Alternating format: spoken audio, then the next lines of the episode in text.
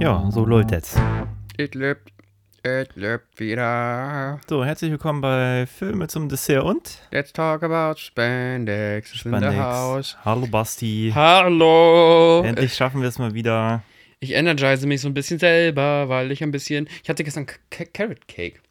Carrot Cake? Carrot Cake. Nein. Ja, das ist ja gerade der Kuchen 2023, habe ich das Gefühl. Alle machen Carrot Cake um mich herum. Echt? Ich, also ich hätte jetzt eher gesagt, Carrot Cake war mal irgendwann so vor fünf bis acht Jahren voll das Szene-Ding so. Und dann ist es so spät bei halt mir überall. angekommen? Ich dachte, Banana Bread war das Szene-Ding. Ja gut, das war so ein Corona-Ding. Ja, alle machen Banana Bread. Alle haben ihr eigenes Banana Bread glaube, Recipe. Banana Bread ist, äh, resultiert nur daraus, dass Leute irgendwie immer Bananen zu Hause haben. Mhm. Und irgendwann werden sie braun. Und dann sind alle so, äh, die will ich nicht mehr essen, das könnte eklig sein. Ja, dann, ihr dann, nicht dann matscht man die zusammen und dann haut man die nochmal in die Pfanne. Oder äh, Speaking in so of Ding. ekliger Matsch, wir haben gerade einen Shaw Brothers Film geguckt namens Oily Maniac und ich habe wenig zu diesem Film zu sagen, deswegen versuche ich jetzt ein paar Gags reinzuhauen. Ähm, weil, also ich will, ich will dich jetzt nicht an die Kandare stellen, aber der Filmvorschlag kam ja von dir und wir versuchen ja auch manchmal, manchmal nicht immer.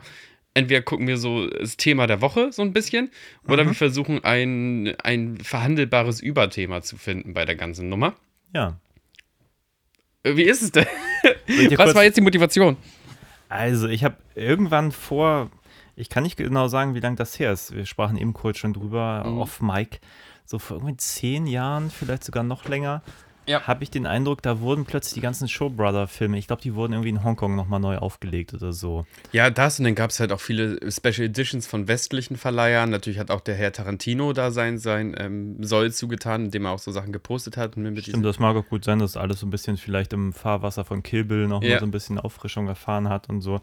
Und ähm, naja, es gibt natürlich ganz viele Klassiker. Ich, muss gestehen, ich bin mit Shaw Brothers nicht wirklich bewandert. Es gab halt diese Phase, wo das gefühlt Mir ist das Label auch stärker äh, im Kopf als wirklich die Filme. Weil Genau. jetzt kommt's, mich viel, jetzt muss ich mich, mich outen, viel äh, interessiert mich vom, vom Setting halt nicht so richtig krass. Also du hast ja schon vorgelesen, wie oft da gegen einen gelben Drachen, gegen einen gelben Tiger, gegen die Kralle des gelben Löwen und sowas gekämpft wird. Also, genau. ach, bei aller Liebe. Vielleicht lese ich das aber trotzdem nochmal Mach vor, mal, weil das damit sind- man einen Eindruck bekommt. Wir müssen die Zeit ja auch irgendwie füllen. Also, Shaw Brother war ein, ein, ein, ein wie nennt man denn das? Ein Ein Studio? Filmstudio, Produktions- genau, in Hongkong. Ja. Von, ich glaube, was habe ich gesagt, 58 bis 2011, glaube ich. Genau, 2011 wurde es aufgelöst. Also die haben weit über 100 Filme Mhm, produziert. Unter anderem sowas wie die fliegende Guillotine und so. Den kennt man noch. Und dann gibt es hier so deutsche Titel, also die englischen kennt man teilweise auch, The One-Armed Swordsman. Ja. Aber auf Deutsch hatten sie immer so großartige Titel wie Der Tempel des Roten Lotus, Mr. Kugelblitz schlägt zu, Das Schwert der gelben Tigerin, Natürlich. Das goldene Schwert des Königstigers, Nochmal ein Tiger. die Todespagode, whatever that is, des gelben Tigers natürlich. Natürlich der gelbe Tiger. Kuan, der unerbittliche Rächer, der Kampf um die Todessiegel, die 13 Söhne des gelben Drachen und so weiter und so fort. Also viele gelbe Drachen, gelbe Tiger, Tiger, viel, ja, also gelb an sich als, als Stichfarbe so. der Mann mit der Tigerpranke, an welchen Titel das wohl angelegt Ja, ja. ist. ja. Und, ähm, wie gesagt, ganz viel so ähm, Shaolin-Gedöns und so Mhm. ein Kram, alles ein bisschen, ähm, äh, sind wir, so, so, so, so hi- historische Pieces irgendwie, Mhm, mhm, ganz mhm. viel. Und dann irgendwie so ein bisschen als nebenbei auch so ein Quatsch wie The Oily Maniac, der in der Jetztzeit spielt, zumindest zu dem Zeitpunkt des Films, um mehr Gegenwärtiger Film, ja. über so einen Typen, der, wenn er irgendwie mit Öl in Berührung kommt, so, ein- so ein schleimiges Toxic Avenger-mäßiges Ding wird und Leute umbringt. So. Genau, also wir können ja mal kurz den Plot abreißen. Der hat keinen wirklichen Plot, der Film. Wir sehen unseren Hauptdarsteller, der scheinbar in einer Anwaltskanzlei, aber auch halb in irgendeiner Fabrik arbeitet. Der ist von Polio gezeichnet, also Polioerkrankung und äh, ähm, hum- also hat das ist, ist auf eine Gehhilfe angewiesen, auf so zwei Krücken und ähm, sein Onkel offenbart ihm, das hast du mir gesagt, das ist einfach da äh, in der Übersetzung einfach so, dass das alle möglichen Menschen Onkel genannt werden, scheinbar, weil da habe ich äh, ein, ein Missverständnis gehabt. Ich habe doch, glaube ich, nicht mehr so richtig aufgepasst. Ähm, Das war immer schon mal ein Film mit irgendwelchen Hongkong-Filmen, dass immer alle, alle Onkel, irgendwie heißen. Ja, ja, ja. Und dass da, glaube ich, mehr so ein die sind nicht wirklich verwandt, sondern Ja, das ist so ein die so. älterer, weiserer, Genau. freundschaftlich verbändeter Mensch, ist ein Onkel. Und der hat auf jeden Fall ähm, eine Zauberformel auf, auf seinem Rücken tätowiert und ähm, meint hier, mein lieber Polio-Boy, ähm, schreib dir das mal schnell auf und ähm, äh, benutzt das oder so. Keine, keine Ahnung, ich habe es nicht ganz verstanden. Ähm, macht er dann noch prompt und kann sich gegen unter anderem die gegnerische Übernahme von Verbrechern dieser, dieser Fabrik wehren, aber auch ähm, jede andere Ungerechtigkeit, die ihm so über den Weg läuft, aus seiner Perspektive, das ist eine stark subjektive Ungerechtigkeit teilweise, kann er entgegenwirken. Auf seine eigene wunderbare Art, auf die wir jetzt gleich im Spoiler-Teil ähm, zu sprechen kommen.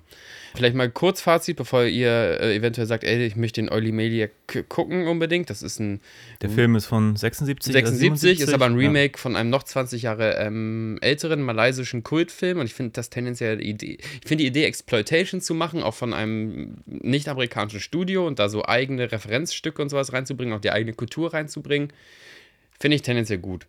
Mag ich.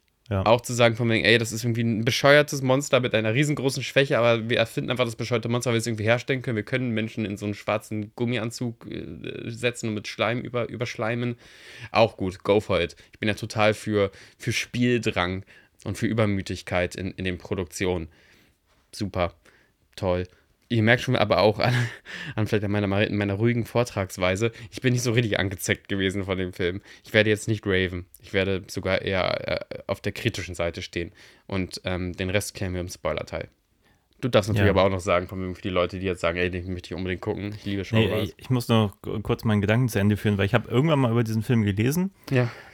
und da wurde auch schon gesagt, der ist irgendwie sleazig, der ist irgendwie eklig und so und Mhm. irgendwie habe ich gedacht, den will ich mal gucken und dann irgendwann mal als DVD bestellt und jetzt lag er hier auch noch eingepackt rum. Deswegen habe ich ihn vorgeschlagen und ich habe gelesen, er hat so ein paar Superhelden-Versatzstücke Mhm, drin, mhm. die ich auch nach wie vor sehe. Deswegen habe ich zweimal gedacht, ah, vielleicht ist das jetzt ein gutes, gutes Ding mal zu besprechen. Ja.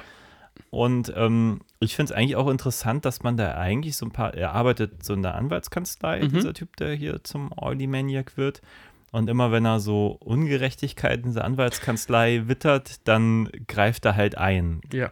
Also eigentlich ja so ein bisschen, also ganz klein bisschen sowas, was ja auch ein äh, Daredevil oder sowas macht. Ja, ja. So tagsüber Anwalt und nachts äh, Rächer der Ja, und sogar die, die, die, Ehren, äh, nee, wie nennt man das, der, der, der, Enterbten, die Rächer der Enterbten. ähm, voll komisches deutsches Sprichwort. Jacke wie Hose habe ich he- heute erst mit jemandem drüber gesprochen. dass Jacke wie Hose ja voll keinen Sinn macht. Woher kommt das, Jacke wie Hose? Weißt du das? Wir haben Ähm. uns heute echt aufgehangen auf Jacke, über, über Jacke wie Hose. Viel. Jacke wie Hose. Eigentlich heißt es doch, das ist egal, oder? ja, aber es Was ist macht der Unterschied, ob man eine Gehst du Jacke mit Jacke oder mit Hose eine raus? Eigentlich für beides gar nicht schlecht. Nee, also schon, gerade beim Wetter wie heute. Ist auch egal. Rächer der Enterbten. Wo war ich? Ja, die Idee auch von wegen, wirklich von wegen, ey, der kann ja gar nicht dieser, dieser, dieses Ölmonster sein, weil der ist ähm, geplagt und auf, auf Krücken angewiesen. Das ist natürlich als, als alter Ego tatsächlich ganz nett. So. Und auch als Anwalt auf Ungerechtigkeiten ähm, zu stoßen, ist tendenziell auch ganz nett. Jetzt ist die Frage, auf welche Art von Ungerechtigkeiten er stößt und wie er das löst. So, das Problem. Rest Ja. im Spoiler-Teil, sonst, sonst ähm, verschieße ich Ja, meine ich Munition. glaube, hier ist niemand bei, der, Sagt, ich möchte unbedingt die Oily Media gucken. das weiß ich nicht. Ich habe ein Problem im Film, wo mehr Frauen erwürgt werden als Männer. So, jetzt, jetzt habe ich es gesagt. Ich habe ein riesen Problem. Also Ähm, ich, ich naja, ich, es ist jetzt nicht so, dass ich nicht weiß, was, was äh, in Hongkong irgendwie in den 70ern abgelaufen wäre oder überhaupt im asiatischen Kino Mhm, zu der mhm, Zeit. mhm, Ich meine, ich weiß nicht, wie du da bewandert bist. Ich nicht kenne so sehr. kenn auch nur hier und da so ein paar Ja, Sasori-Teile. ich kenne die Ev- Evergreens, ne, die kenne ich schon, aber ich kann jetzt nicht sagen, ich kann jetzt nicht das als Kulturrichtung ähm, irgendwie äh, total analysiert oder sonst Nee, ich glaube, ich habe wirklich so im Fahrwasser von Kill Bill halt so ein paar Sachen geguckt, Mhm. wie hier, wie gesagt, Sasori oder äh, Gott hier, wie heißen sie, Sex and Fury Mhm, und die, ja. äh, das andere Ding, ich kriege die auch schon alle durcheinander. Äh, teilweise finde ich die cool, weil teilweise sind die wirklich dann in Scope gedreht, äh, mit, mit, mit, mit irgendwelchen Kämpferinnen, die da wirklich eine halbe Stunde im Mhm, Finale mhm, oben, mhm. ohne da irgendwie die Angreifer wegmachen, Ja, wo man denkt, okay, das ist gut oder schlecht mal außen vor gelassen, Mhm. aber auf jeden Fall irgendwas, was man außerhalb der 70er Jahre irgendwie in der Art von Kino Ja, halt easy. überhaupt nicht gesehen hat, Ja. irgendwo in, aus Japan oder Hongkong und so. Ja, bei diesem Film, ich glaube, mein größtes Problem ist die endlose Wiederholung immer der gleichen Dinge. Also, Das wäre mein zweitgrößtes Problem. Mein erstgrößtes Problem ist definitiv Frauen erwürgen. Das ist mein aller, allererstes Problem. Also mein Problem ist, glaube ich, das ist wahrscheinlich ziemlich nah beieinander. Die Agenda des Helden ist Ja. halt überhaupt nicht nachvollziehbar. Irgendwer, irgendwann sagt auch die, die, die Kollegin von ihm, ah, du hast nur die richtigen umgebracht, wo man so als Zuschauer denkt, nein, No, auf gar keinen Fall. definitiv nicht. Da, da kratzen ganz schön viele dank ihm ins Gras, die es absolut nicht verdient haben. Irgendwelche Assistenten, die wirklich nichts dafür können, Ja, die einfach ja. nur arbeiten. Und dann teilweise ist auch deren, deren Schuld auch gar nicht, also wie bei Die der ist nicht Ärztin, geklärt. Also wir haben null geklärt, genau. Genau, wir haben das so und, und er hat ja auch nicht das Problem gelöst. Also es gibt so ein, beispielsweise zwei, ich werde mal zwei Fälle darstellen. Der Film hangelt sich eh nur von Fall zu Fall. Also er trifft auf etwas und das löst er dann auch instantly als Ölmonster. Erster Fall ist ein Vergewaltigungscase, wo nicht genau äh, die, die Schuldfrage geklärt ist, aber es wird so stark suggeriert, dass die Frau ähm, so ein bisschen rumflunkert, wenn sie Männer bei sich übernachten lässt und dann, keine Ahnung. Ähm, es wird suggeriert, aber es wird nicht genau erzählt. So. Und dann kommt er da rein und ähm, macht die Frau tot. Aber der, der Typ, der wegen der Ver Ver Vergewaltigung irgendwie ähm, angeklagt ist, der wird ja trotzdem noch verknackt. Das sehen wir dann in der nächsten Szene. Also er hat auch nicht dem Mann irgendwie aus der Patsche geholfen, sondern der hat einfach nur gesagt, ey, die blöde Kuh, die mache ich weg. Und, der zweite, viel schwerwiegendere Fall ähm, war für mich tatsächlich, da geht es um eine Schönheitschirurgin, die manchmal auf der Arbeit schlammt oder sowas. Oder irgendwie auch vielleicht äh, nicht Ja, es gibt halt diesen einen konkreten Fall, der offenbar Ja. schiefgelaufen ist. Genau, da ist leider eine Brust schief geworden. Das müssen wir Genau. auch sehen als Zuschauer. Also sehr viel, sehr viele Büsen sehen wir Ja, gut, Film. in dem Fall war es aber auch schon, ähm, sah schlimm aus. Die haben sich da ein bisschen Mühe gegeben mit dem Silikon, Ja, was sie da aufgeschmiert haben. Aber es ist halt irgendwie überhaupt nicht klar, ob das jetzt, also ich meine, klar, Es war Fusch am Bau. So, sie macht ihren Job nicht richtig gut. Aber ob das reicht, dass dieser, dieser Toxic Avenger, dieser malaysische Toxic Avenger quasi äh, vom, vom Dach baumeln muss und der tritt die so oft, der tritt der, dieser Doktorin so oft auf den Kopf, bis da nur noch Mus von übrig bleibt. Und noch viel schlimmer, es gibt so zwei Assistentinnen, die ihr das Werkzeug reichen. Äh, und eine Frau, die gerade operiert wird, die so auf so eine Bahre ähm, geschnallt ist. Und er nimmt diese Bahre und schmeißt die Bahre weg. Das ist schon ein bisschen unfreiwillig komisch, weil die Frau da halt noch so dran gekettet ist. Also da kann man so ein bisschen von so einer cartoonesken ähm, Humorschiene herkommen. Aber dann äh, erwürgt er diese beiden Assistentinnen quasi gleichzeitig. ja, Da, äh, bitte? also ich habe gedacht, vielleicht hat er sie nur ohnmächtig gemacht und die sind so, ah, so F- Hollywood-Faint, halten sich äh, Hand an die Stirn und sind dann irgendwie nur fünf Minuten weg. Mhm. Nee, dann sehen wir später, wie die Polizei da aufräumt und sagt, hey, hier sind vier tote Frauen. Das heißt, der hat alle vier Frauen tot gemacht. ja, Unser Held, Ladies and Gentlemen. ja. Ähm, Äh, Sehr, äh, sehr, sehr erfolgreich auf jeden Fall in dem, was er tut. ey, der ist ein, der, der ist ein Held für die Fortran-Generation, für die Alpha-Mails, für die Sigma-Mails. Blöde, blöde Frauen sind eh alles, also haben es gar nicht anders verdient. Warum arbeiten die auch für eine andere blöde Frau? Ja, ich meine, abgesehen von ihm sind natürlich aber auch alle Männer in diesem Film absolut übergriffig, würde ich jetzt mal so sagen. Mhm. Das muss man natürlich auch feststellen. Was man dann weiterhin feststellen muss, ich finde ja diesen, diesen Plotteil, der da auf diese Szene folgt, ja äh, völlig, wer hat sich denn das ausgedacht? Weil er bringt diese vier Frauen um Ja. bei dieser Schönheitschirurgin. Ähm, dann folgt offenbar dieser Zuhälter, der diese, dieses, also diese Frau, die da gerade operiert werden sollte, Ja. gebracht hat. Dieser Zuhälter folgt ihm dann, weil aus irgendeinem Grund wird der dann am Leben gelassen. Ja. Man weiß nicht warum. Und der weiß dann sozusagen seine wahre Identität, weil er ihm bis nach Hause folgt. um ihn dann damit zu erpressen, dass er jetzt seine Identität Ja. weiß, nur damit er wieder The Oldie Maniac wird und ihn umbringt. Ja, Und dann ist der Plot wieder fein gelassen. das ist Weil das Ding. ist Ne? ja es, es gibt, ich, ich war irgendwann so von wegen, da muss doch irgendwann mal so ein Handlungsbogen aufgenommen werden. Also, das ist okay. Viele Superheldenfilme und auch viele andere Filme haben so, so einen Mini-Case, wo erstmal die ähm, Kräfte des Protagonisten zur Schau gestellt werden. Mhm. So eine Art Mini-Mission wie, wie in Videospielen. Aber dann äh, spannt sich irgendwann der, der, der größere Bogen. Ja. Und das macht dieser Film so konsequent nicht.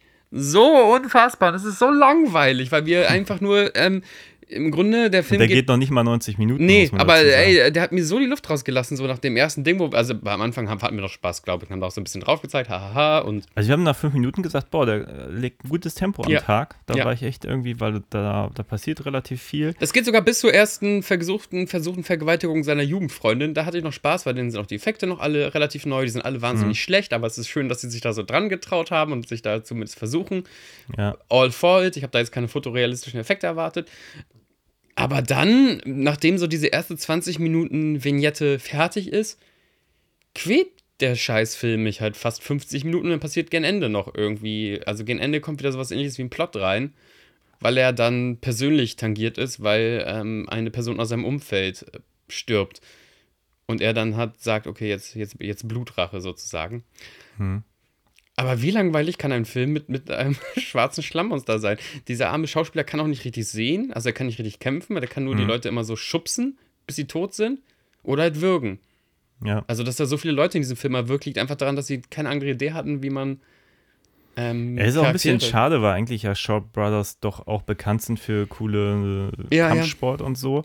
Davon sieht man hier sehr wenig, wahrscheinlich eben weil unsere Hauptfigur absolut blind ist und einfach nur Ja. wild um sich schlägt und dabei blöde rumschreit und so. Was ich furchtbar ermüdend fand, waren A, die Verwandlungen, weil ich weiß nicht, wie Mhm. häufig er zum Oily Maniac wird, nur um dann zu sagen und man Ja. ihn so von unten filmt.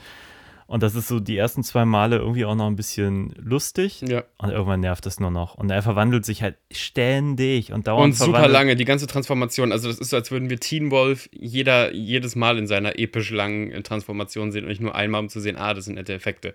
Ähm, Ja, und irgendwann, irgendwann ist es auch einfach so lahmarschig, weil dann äh, beobachtet er Leute hier, dann fahren die mit dem Auto weg, dann verwandelt er sich wieder in Öl und mit so einem schlechten Effekt Mhm. fährt er dann die Straße hinterher. Dann landet der bei denen, also die halten irgendwo und knutschen da rum und Mhm. er verwandelt sich wieder in- ins Monster, um dann wieder Öl zu werden, um dann dann irgendwann nach gefühlten zehn Minuten die dann auch mal anzugreifen. Man ist nur so, oh, ja. oh, der hatte halt an anderer Stelle schon mal ein höheres Tempo und irgendwann hat man den Eindruck, die müssen jetzt einfach die Zeit irgendwie. Auch zu diesem ziehen. Autoopfer, ne? Das war also eine, einer der Menschen, die in diesem Rummach-Car waren, wie du so schön gesagt hast, war schon irgendwie tendenziell mitschuldig in dieser ganzen großen Bösichtsverschwörung. Mhm. Und die andere Person war halt natürlich eine, eine, eine doofe Person. Ja, Aber auch da ist nicht die Schuldfrage hundertprozentig geklärt und ähm, auch eine weiblich gelesene Person, beziehungsweise eine Frau. Ähm, und wie diese Frau behandelt wird dann, nachdem sie tot gemacht wurde, das ist sowas von respektlos, das ist so schlimm. Äh, Da blieb mir kurz die Spucke weg. So. Also ich bin jetzt ja schon gewohnt gewesen, dass der, dass der ähm, Frauen erwürgt. Mhm. Aber ähm, was er denn ja macht, ist die Frau irgendwie so, so nett auf dem Autositz zu drapieren und ihre Beine auseinander zu strecken. Also die, die sitzt dann mit gespreizten Beinen erwürgt im Auto und wird dann irgendwann so von der Polizei oder sonst was gefunden. Also, da gab es ja auch keinen rationalen Grund für, außer dass Nö. die Filmemacher selber wahrscheinlich ein bisschen auf diese Übergriffigkeit stehen, wie der Film das ja offenbar auch ja. irgendwie so ein bisschen zelebriert. Nein, ich hatte, hatte vorher noch so einen, so einen, so einen schnellen IMDB-Kommentar gelesen, wo dann auch stand, nahezu jede weibliche Person zeigt auch ihre Brüste, was auch bis auf eine Person, glaube ich, auch Bis wirklich stimmt. Ja. Also es ist einfach häufig komplett unnötig. Also ganz, ganz stellvertretend davor steht diese erste, dieser Gerichtsprozess, wo es Ja. darum geht, ähm, ist er jetzt schuldig, diese, dieser, dass er die Frau vergewaltigt Ja. hat oder nicht. Und erst sieht man seine Version, dann sieht man ihre Version. Und ganz offenbar ging es den Filmemachern nicht darum, da irgendwas Spannendes zu Nö, nur verhandeln, zwei verschiedene Sexszenen zu haben. genau. Zwei Sexszenen zum Preis von einer, so. genau, Brüste Ähm. zu zeigen, so ein bisschen Softsex zu machen und einfach ein bisschen zu schockieren. So. Ja, ja, definitiv. Und ich habe, wie gesagt, eigentlich nicht, nichts gegen Exploitation, so und sogar, dass die Frauen dann manchmal nackt sind und dass manche Frauen dann auch irgendwie von unseren misogynen Helden irgendwie erwürgt werden. Ähm, so, eine, so eine klassische Dreiaktstruktur hätte da wahrscheinlich viel für mich gerettet. Also ich kann mich an solchen Sachen ja noch doller aufhängen, wenn es einfach so für sich selber stehen muss und dann steht so, so eine 10-Minuten-Szene, wo er eine Frau im Auto erwürgt und ihre Beine auseinanderreißt. Steht da einfach so für sich. Also auch raus, auch total raus aus dem Kontext des großen Ganzen oder so. Ah, der Naja, Film ist ja auch nicht, der ist ja kein augenzwinkernder, blöder Film so. Also, ne, das haben die Amis in den 70ern und 80ern schon besser gemacht, dass sie schon wussten, dass sie Schlock produzieren und damit so bewusst umgegangen sind. Ich habe nicht das Gefühl, oder ich bin einfach cultural blind, muss man ja auch ehrlich genug sagen. Ich habe keine Ahnung, wie das malaysische Schauspiel eines Hongkonger äh, Produktionsbüros funktioniert so. Hm. Aber da hat mir auch echt das Augenzwinkern gefehlt, von wegen, ja Blödsinn.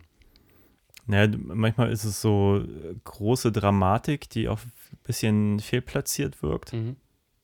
Komische Filmküsse, die irgendwie Ja, so aussehen schmale Lippen, die aufeinander wie gepresst auf dem werden. Theater. Also so bloß nicht, bloß nicht wirklich Lippen das berühren. aussehen lassen wie echte Küsse, Ja. sondern mehr so einfach nur Lippen berühren und aufeinander drücken. Ja, genau. ein bisschen den Kopf bewegen. Ja, merkwürdig. Ähm, nee, also ich meine, die Sache ist halt, ich kann dem, dem Film jetzt nicht so, ich, ich finde ihn gar nicht so übergriffig, wie ich es vermutet habe. Vielleicht ist das auch mein Ding. Ich, also ich kenne halt andere Hongkong-Filme wie, ähm, es gibt auch diese berühmten Category 3 Filme wie The Ebola Syndrome Mhm. oder wie heißen denn diese anderen Skandaldinger? Ähm, die sind dann zwar ein bisschen später entstanden, so Ja, also 80er. genau, ich glaube, glaub, da müssen wir auch, genau, da müssen wir auch in das Jahrzehnt Und gehen, was die sind dann allerdings, also die habe ich in der Erinnerung deutlich unangenehmer. Und ich finde, dieser Film hat dann noch so eine gewisse, der will shocking sein, aber Mhm. dafür ist er noch relativ harmlos, in meinen Augen. Ja, aber weil er 50 Jahre alt ist. Also äh, für einen malaysischen, für einen Hongkong Ja, aber die Sache Film, ist der in halt- Malaysia spielt, ist das schon ziemlich doll, finde ich. Ähm, ja, gut, ich kann es jetzt schwer einschätzen, weil ich jetzt auch nicht die Erinnerung habe, wie er, wie er damals gewirkt haben musste, weil ich da auch noch nicht geboren war. ah, ich verstehe. Aber, äh, aber wie gesagt, ich kenne andere Filme, wo ich den Eindruck habe, die sind, ich finde, der, er fühlt sich nicht so harsh an. Der, der, der, der will zwar so ein bisschen Mhm. schockieren, aber ich habe immer den Eindruck, der bleibt auf so, so einer Ebene. Na, ich war da nicht so, oh my, oh my, Schock, schwere Not. So, ich habe aus Serbien Film gesehen, der wirklich der, einer der widerlichsten Ja, Filme den ist überhaupt ich so. wirklich ganz schlimm. Ähm, ja. So, ne, das sind Shocking-Filme für mich heutzutage. Aber einfach, dass der Film trotzdem das so transportieren möchte. Aber er möchte das so machen. So. Er, er entscheidet sich, Frauen andauernd umzubringen. Und er entscheidet sich, keine Ahnung, ähm, äh, einfach mit den Frauenkörpern ganz, ganz, ganz ähm, komisch umzugehen. Und eine, eine Frau wird vergewaltigt so und, ähm, und nimmt sich dann so einen Fleischerhaken und man denkt so, okay, jetzt ist sie so, sind wir in dieser Revenge-Porn-Exploitation-Ecke, in diesem Genre. Hm. Ist aber gar nicht so, weil die, die macht sich dann selber tot mit dem Fleischerhaken. Spoiler. Und keine Ahnung, das ist jetzt auch nicht, das ist jetzt nicht irgendwie super brutal erzählt oder sonst was. Man sieht sie ja dann später in der Blutlache rumliegen. Hm. Aber der Film wird trotzdem diese Message transportieren, so wenn, die, wenn dir die Ehre genommen wurde und da irgendwie so ein Schlingel in dir drin war, mach dich weg. So. Und damit habe ich irgendwie so Probleme. Ich weiß nicht. Und, und äh, wie gesagt, ich habe auch schon. Wir haben ja auch den Vergleich zu Trauma-Filmen aufgemacht. Und Trauma sind ja teilweise sehr viel weiter drüber. Und ich habe bei weitem nicht alle Trauma-Filme gesehen. Ich finde, Trauma ist jetzt nicht so. Also, ich, ich mag die Idee hinter Trauma und hinter Herrn Kaufmann, dass er einfach irgendwie alles produziert, worauf er Bock hat. Ich weiß aber auch, dass da viele Grütze dabei ist. Deswegen habe ich nur die, die Greatest Hits of Trauma gesehen. So. Und die sind so übermütig und die haben so eine, eine Freude an, an der Scheiße, die sie da verzapfen dass ich denen diese Krutness abnehmen kann. So, in diesem Film kann ich diese Krutness nicht abnehmen. Damit habe ich irgendwie, glaube ich, meine Probleme. Weil äh, da, da fehlt mir total der Spieltrieb. Ja, also irgendwie hat sich mir dieser Vergleich auch aufgedrängt. Mhm. Auch einfach, weil natürlich The Oldie Maniac doch Mit den Toxic Avenger irgendwo sehr, mit dem sehr. Toxic Avenger Ja, irgendwo ja, verwandt ja. ist. So. Der hier aus Öl, der andere irgendwie aus Müll, aus Radioaktivem, glaube ich sogar. Ja. Aber ja, Trauma hat natürlich immer auch diesen, diesen, diesen Spaßfaktor, Genau. Was, was ich immer langweilig finde. Ich finde, Findest du es langweilig, wenn Leute Spaß haben? nein, aber ich, äh, mein Problem ist, ich sehe, dass die Macher Spaß hatten, Mhm. wenn sie diese Filme gemacht haben, aber ich habe keinen Spaß als Zuschauer. Das ist vielleicht ein kleiner, aber feiner Unterschied, weil ich mag es, wenn ich, wenn ich so diese Übermut, wenn die Übermut so ein bisschen durch, durch den Screen schwappt. Das ja, das immer mag ich fünf Filme. bis zehn Minuten und dann bin ich einfach super gelangweilt. und ich muss sagen, ich habe mich bei diesem Film lange nicht so gelangweilt wie bei so manchem Trauma-Film, das muss ich noch dazu sagen. Du hast auch aber viel mehr Trauma-Filme als ich gesehen. Ja, offenbar. Der Aber Film ist jetzt nicht so schlimm, also der Film ist jetzt schlimmer als zum Beispiel Sergeant Kabuki Man und der Film ist schlimmer als der Toxic Avenger beispielsweise, um jetzt mal zwei ja, der aber das sind auch, glaube ich, auch wirklich die besten Traumas. Ich kenne nur die guten. Also, Ja. was heißt die guten in Anführungszeichen? Ne? Also, Ich habe schon mehr mal ganz, versucht ganz- zu gucken und ja, wie gesagt, viele, viele Ideen, also auch so ein Romeo und Juliet sind irgendwie im Kern lustig und dann werden die einfach so redundant und Mhm. sind auch alle zu lang. Also eigentlich tut dieser Film gut, dass er unter 90 Minuten bleibt, dass so mancher Trauma-Film Ich hätte wäre- auch nicht mehr aufgestanden. Also, dass wir bei 80 Minuten haben wir auch schon manchmal auf die Uhr geguckt. So. Ja, wir haben unter 30 schon uns gedacht, warum, warum hängt der Film jetzt so? Warum? Ja.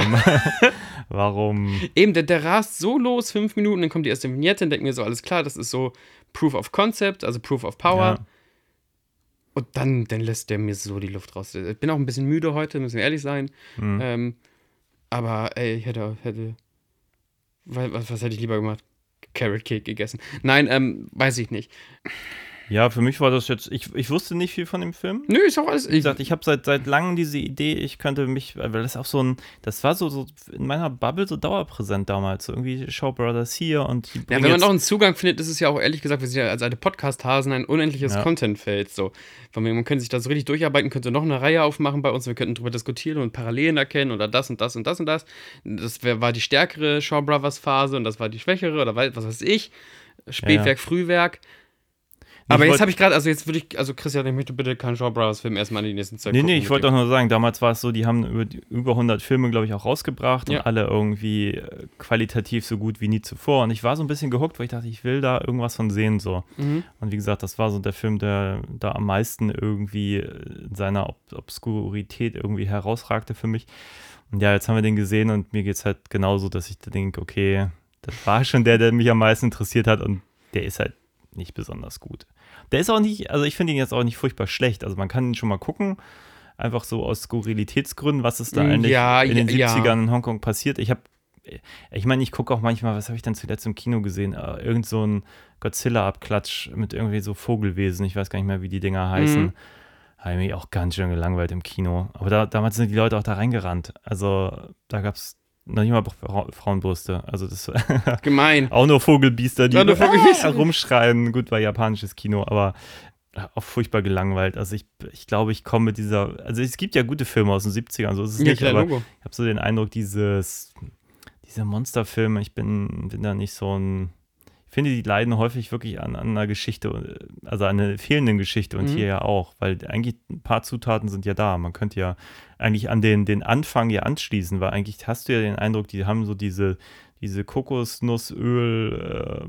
Äh, Es gibt. Verbrecher, die versuchen durch einen Winding-Trick diese Kokosnussölfabrik äh, einzunehmen. Und er gehört da Genau. irgendwie zum Anwaltsteam, der das verteidigen soll oder sonst was. Ja. Das ist doch der Plot. Ne? Ja, du hast eigentlich alles Ölmonster- gesettelt für Öl, den ganzen Ölmonster Film. verteidigt Ölfabrik so. Und am Ende kann er sich, weil er einen Power-Up braucht und schwer verletzt ist, in irgendeinen Tank fallen lassen und kommt da als Superöl, also Supercharged Ja. raus sozusagen. Easy! Easy Plotline, easy go und zwischendurch irgendwie versucht man trotzdem noch, wenn Ja. man Brüste da reinbauen muss, versucht man die Tochter des Firmenchefs oder sowas zu vergewaltigen, dann können wir doch wieder das T-Shirt aufreißen und hast du nicht gesehen. Aber das verlässt der Film ja vollkommen. Ja, So, dann wird, wird dieser Erpresser mit dem Fahrrad totgeprügelt. Das hört sich amüsanter an, als das eigentlich ist, weil dieser arme Schauspieler in diesem Matschkostüm nichts sehen kann. Also, der wirft halt dieses Fahrrad zweimal uninspiriert auf einen Stuntman. ähm, und dann läuft dem Blut äh, aus dem Gesicht. Ah, meine Herren, ey. Und das ist ja, das ist ja so, so grundlegendes Storytelling ist da nicht zugegen. Und ich bin so, okay, äh, ey, vielleicht brauchen sie diese Rape-Szene, vielleicht war ja auch die Frau irgendwie eine gehypte Frau irgendwie im, im, im, im malaysischen Kino, beziehungsweise im Hongkong-Kino. Ich habe das nicht ganz verstanden, was spielt definitiv in Malaysia, aber ist ja aus Hongkong produziert. F- Brauchen sie, oder vielleicht war damals gerade Rape, Porn, Rape, Exploitation ein großes Ding, das wollten sie noch mit einstreuen lassen, so, ey, Rape, Exploitation können wir auch. Hm. Aber der nimmt ja niemals mehr den Handlungsfaden auf. Bis zu aller, aller, allerletzt. Und dann ist der Film vorbei. ja. Abrupteste Endcard, die ich jemals gesehen habe. Und wir haben schon viele abrupte Endcards gesehen. Ich glaube, letztens bei Doom auch. Wo Karl Urban einen coolen Spruch sagt, dann sagt äh, Rosamunde Pike einen coolen Spruch und dann kommt Heavy Metal Musik und die. Aber das war ja noch viel, viel plötzlicher. Ja, ähm, weil es wird wahrscheinlich kein Oily Maniac 2 geben, zumindest wenn wir den Film so glauben. Ja. Doch, doch, ich bin der Meinung, ich habe was von Was? 2 und 3 gelesen. Aber doch, der, der Spoiler, der Oily Maniac ist auch tot. Weil der hat eine, der hat eine ganz, ganz, ganz, ganz schlimme ähm, Schwachstelle, eine Achillesferse. Ja, das stimmt. Äh, du kannst Öl anzünden. Hat er nicht dran gedacht. Ja.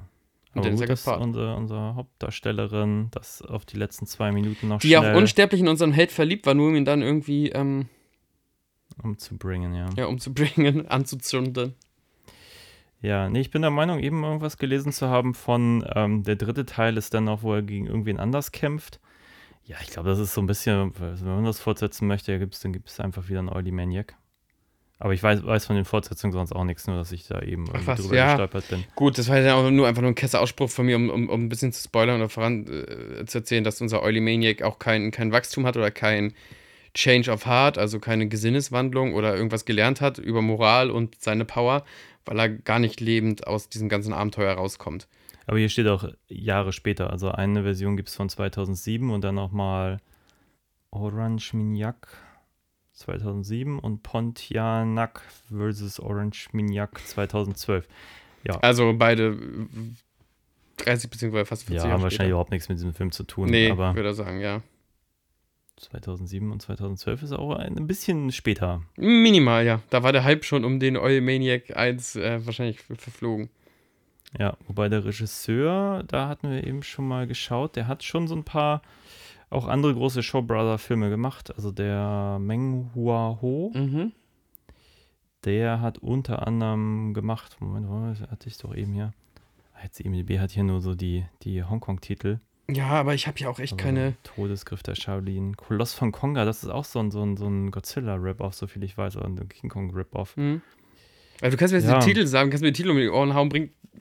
Na, ich hatte ein paar davon schon mal gehört. Also ich glaube, Leute, die sich da ein bisschen für interessieren, die, die kennen auch Glaubst du, den so einen viele oder werden bei uns Titel. reinhören, die, die meinen, ey, schau, Brothers, endlich geht's los. Na, ich glaube, das sind schon so Titel, also die, äh, die, einige Titel sind geläufig. Ja, Also irgendwas des Gelben Tigers und so, das habe ich alles schon mal gehört, ohne die Filme gesehen zu haben, weil das auch einfach Videothekentitel waren, selbst wenn Ja. man die nicht geliehen hat. Über die ist man schon mal gestolpert. Ein Logo. Aber ja, das war mal interessant. Ich habe ehrlich gesagt ein halt bisschen Quickie- mehr Erkenntnis äh, mir davon versprochen. Ja, wir kriegen halt keine, wir kriegen auf diesen Film ja auch eigentlich echt keine interessante Metadiskussion mehr raufgeschoben, so und wir hängen uns ja meistens mehr an der Metadiskussion auf als an, die, an dem wirklichen Film. Aber das ist okay, denn es ist halt mal ein Quickie. Und für mich, also, wenn Christian sagt, Leute, die da so rein sind, die können da mal reinschnuppern, ich fand den nicht so furchtbar. Ich wüsste nicht einen Menschen, den ich diesen Film in irgendeiner Art und Weise empfehlen kann. Ähm, ich glaube, die lustigsten Sachen habe ich gerade für meinen Instagram-Account abgefilmt und schon gepostet. So, wenn ihr das gesehen habt, dann habt ihr alles gesehen. So. Ähm, und f- Tage später, jetzt könnt ihr es eh nicht mehr sehen, das sind Stories. Aber ähm, der ist nicht, der ist nicht, ach, der, der ist schon trashig, aber nicht so augenzwinkernd trashig. Und ich hab, ich hab da nichts. Mein Herz schlägt da nicht für. Okay. Und ich glaube, handwerklich, außer so ein paar Spielereien, also ein paar Shots waren ganz nett, aber jetzt auch nicht, dass man sagt, oh, ich respektiere das Handwerk. Wurde sehr viel mit drei Zooms gearbeitet, das haben wir gemerkt. Die sind nicht schüchtern vor Zooms. Nee, aber das mag ich auch mal noch ganz gerne. Wie gesagt, es war halt nur mal das Gleiche. Immer wenn das Monster aufgetaucht Mhm, ist, hat es mhm. immer den gleichen Schrei gemacht. Es gab immer den gleichen Reißzoom. Und das ist sowas, das finde ich zweimal lustig, aber Ja. beim siebten Mal äh, hätte ich gerne, dass man die letzten fünf Mal einfach mal rausschneidet, so aus dem Film. Ja, ich, war- ansonsten, ich fand teilweise die Sets erstaunlich hochwertig, dafür, dass ich eigentlich den Eindruck hatte, dass für anderes irgendwie kein Geld da war. Ja, die hatten schon, Das ja, Kostüm ist auch nicht so geil, das sieht halt irgendwie auch ein bisschen scheiße aus. sieht super So. scheiße aus. Super, also schon, also schon beim ersten Mal sieht es scheiße aus. So. Ja, Ähm, die ganzen Effekte, so, ich finde es charmant, dass sie den Hauptdarsteller manchmal mit Tusche gefühlt angemalt haben, um da so sein Restöl irgendwie zu Ja. zeigen. So. Aber auch so nette Tattoo-Effekte mit, wie du so schön gesagt hast, mit Buntstiften jemanden auf dem Rücken malen. So. Also, Ja, das Tattoo sah großartig aus. Das Nee. sah aus, als wenn jemand so, ach, hier sind drei Eddings, mal mal Mal schnell mal schnell das irgendwas, Tattoo, so, ja. was so aussieht wie so ein cooles Tattoo, was dieser Typ trägt. Ja, was für ein Quatsch. Ähm, Ein kurzer, aber beherzter Verriss unsererseits. Ähm, macht euch nicht draus. Das, das nächste Ding wird wieder länger. Vielleicht aber wie ist es denn mit, mit Hongkong-Filmen? Ich meine, ich glaube, welche Phase die meisten, die das hier hören, wahrscheinlich so ein bisschen im Kopf haben, ist wahrscheinlich mehr so, so Tsui Hark oder Ja, ja. Sean Wu und so ein Kram. Das ist ja auch meine Phase des Hongkong-Cinema. Und so. weniger das davor. Ich kenne aber Leute, die total auf diesen Showbrother-Zeug stehen, aber wenige sind das. Ja, mit denen reden wir auch nicht. Ich glaube, es sind auch mehr so Filmsammler, weil das, glaube ich, wirklich damals auch echt rar war und Mhm. man da, da auch echt viel Geld für diese Kassetten bezahlt hat, um sie zu sammeln. Und dann musste man das ja auch gut finden, weil wenn du irgendwie Man, da ja, ich habe ja keine Scheiße bei mir im Schrank stehen. genau Ja, so ja. Sammelobjekte hast, dann guckst du die auch anders, weil die ja auch irgendwie so einen Wert haben für dich und wenn es nur ideellen sind. Ja, keine Ahnung.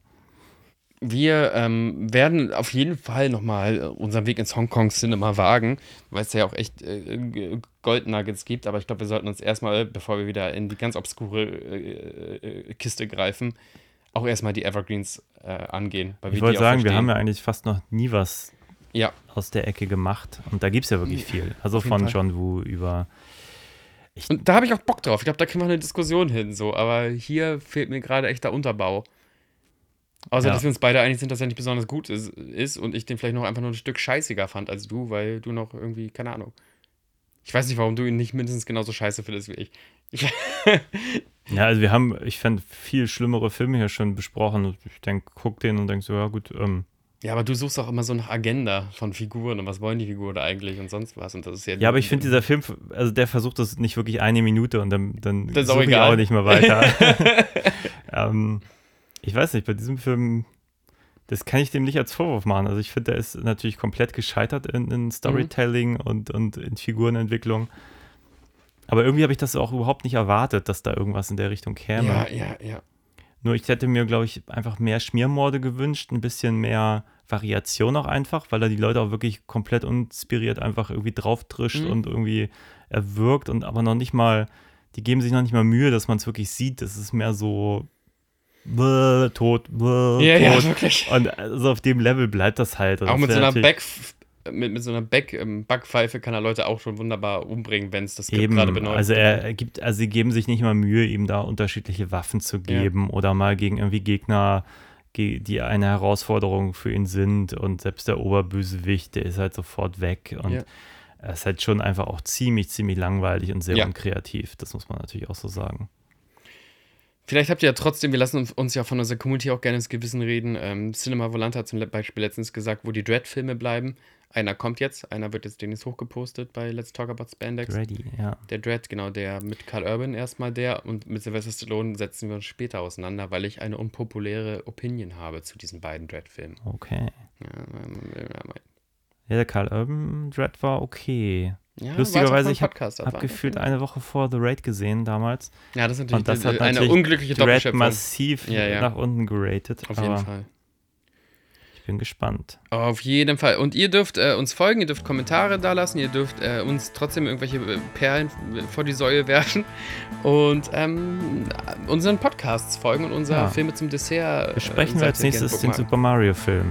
Beep, boop, beep. Schaust du den im Kino? Den schaue ich im Kino. Den Sehr schaue ich, ähm, ja, den schaue ich. Ja, dann hoffentlich bis bald bei Super Mario hier Oh ja, das wird wichtig, es wird sehr schön, glaube ich. Dessert und Ich Let's Talk Hoffnung. About Spandex. Küsschen! Auf Wiedersehen.